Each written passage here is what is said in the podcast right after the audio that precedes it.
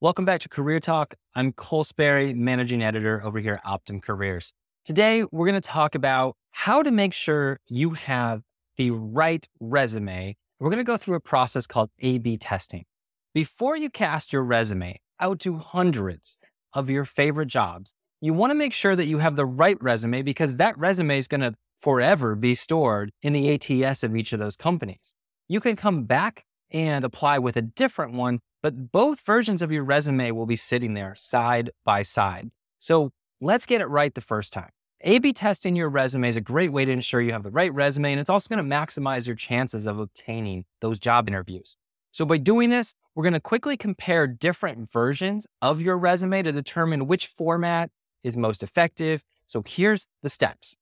First of all, for those of you who may not be in marketing or may not be UX designers, let's talk about what A B testing is.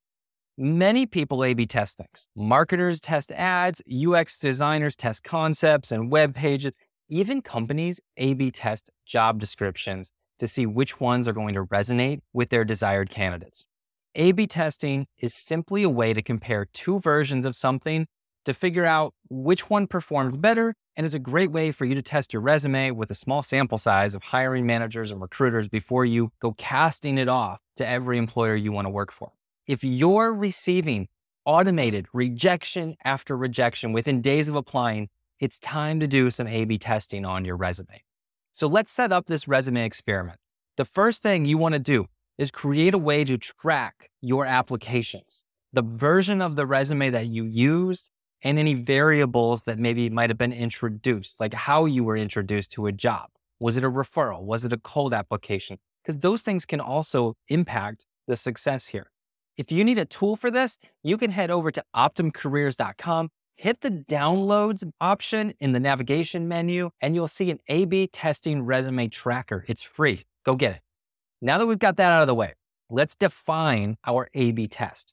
If you're testing your resume content, you're going to want to submit each version of your resume to different job applications, but for similar jobs. For example, send both resume A and B to senior accountant jobs at different companies you want at least two resumes tailored for the same type of job, but with different information because people interview people only after they read words that make them want to interview you.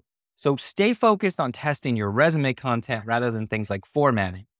If you use a standard reverse chronological resume format, similar to the one taught in our resume courses or used by our resume writers, you shouldn't have to test formatting at all. It'll work. So, for example, if you are applying for a director of sourcing job within the supply chain space, you might tailor your resume content in resume A towards creating a cost savings culture and craft that resume around that narrative about how you're this leader who builds this type of organization.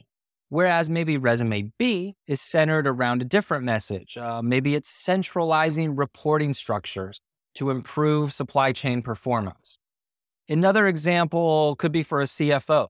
One resume may be all about due diligence and post-merger M&A work, and the other resume may be about driving operational efficiencies and leveraging data to support operational improvements. Now you'll notice in both of these examples, I only gave two narratives. So you may be thinking, well, I could just shove everything into one resume. That is a no win situation. I'm not going to get into all of that today and why you shouldn't do that, they'll save that for another time. But you want to keep it focused on core messages, two different ones.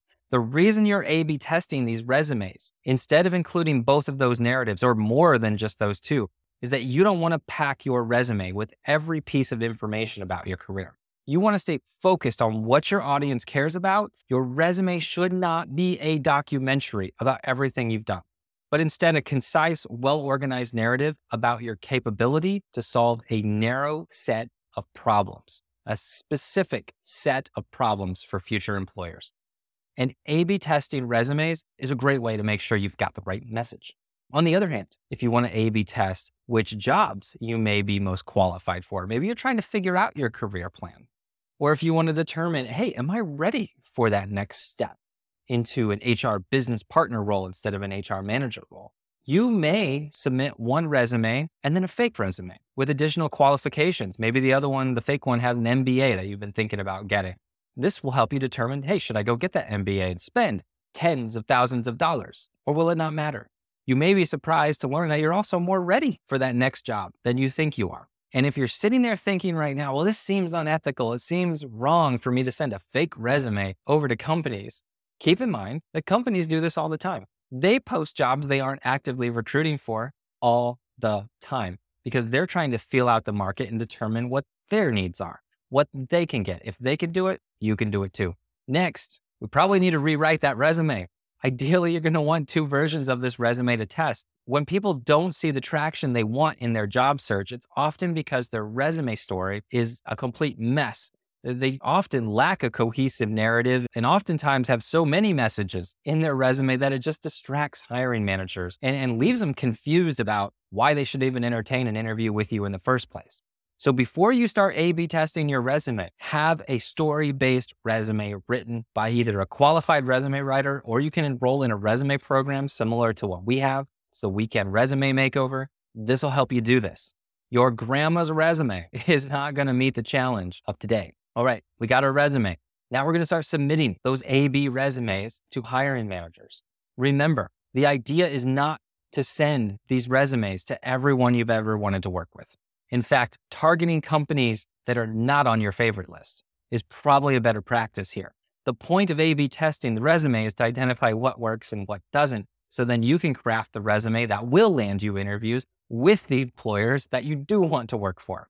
So Pick 10 or 20 job postings, apply to them using the two versions that you've created, and start tracking your results in that tracker. Once you've got some results for 20, maybe 40 companies max, you don't need many more than that. We need to start analyzing it. Now, this step should be very obvious, but you'll want to take note of which resume was the most successful. In addition, you want to break down your analysis based on factors such as whether you had a referral, was it a cold application, maybe one version of that resume works better with referrals and one version works better with cold applications. Could happen. Is one resume working for local roles, but not for remote jobs? Think about what could impact that. You're going to really have to use some brain power here and, and really dig deep into your analysis. If you're located in Boston and the company that you're applying to, even though the job is remote, is based in San Francisco, maybe most of their team is on the West Coast, they may give preference to applicants in their own time zone thinking, well, it'll be easier to communicate with them because we're all in the same time zone versus someone who's three hours ahead. That would be difficult. But they don't know yet that the three hour time difference is going to be worth it because they don't know you yet. They don't know what you bring to the table. But you've got to make sure you get to the table to tell them that. So you may consider removing your address from the resume and testing it again and see what variables may work best for remote jobs. That's just one example. Don't shortcut this step take your time with your analysis, get help when you need it from a recruiting or a resume expert. If you haven't booked one yet, I do offer free resume consultations throughout the year. You can book a session with me. You can do it once a year. You can find that also on our website at optimumcareers.com. And so dig in to the analysis and figure out what's working, what's not, why, why not. The other question that you may have is about resume tailoring. This is not an exercise to eliminate tailoring altogether. Of course, you still want to tailor your resume, but tailoring a resume shouldn't be a complete overhaul or a complete rewrite every time you're going to use one.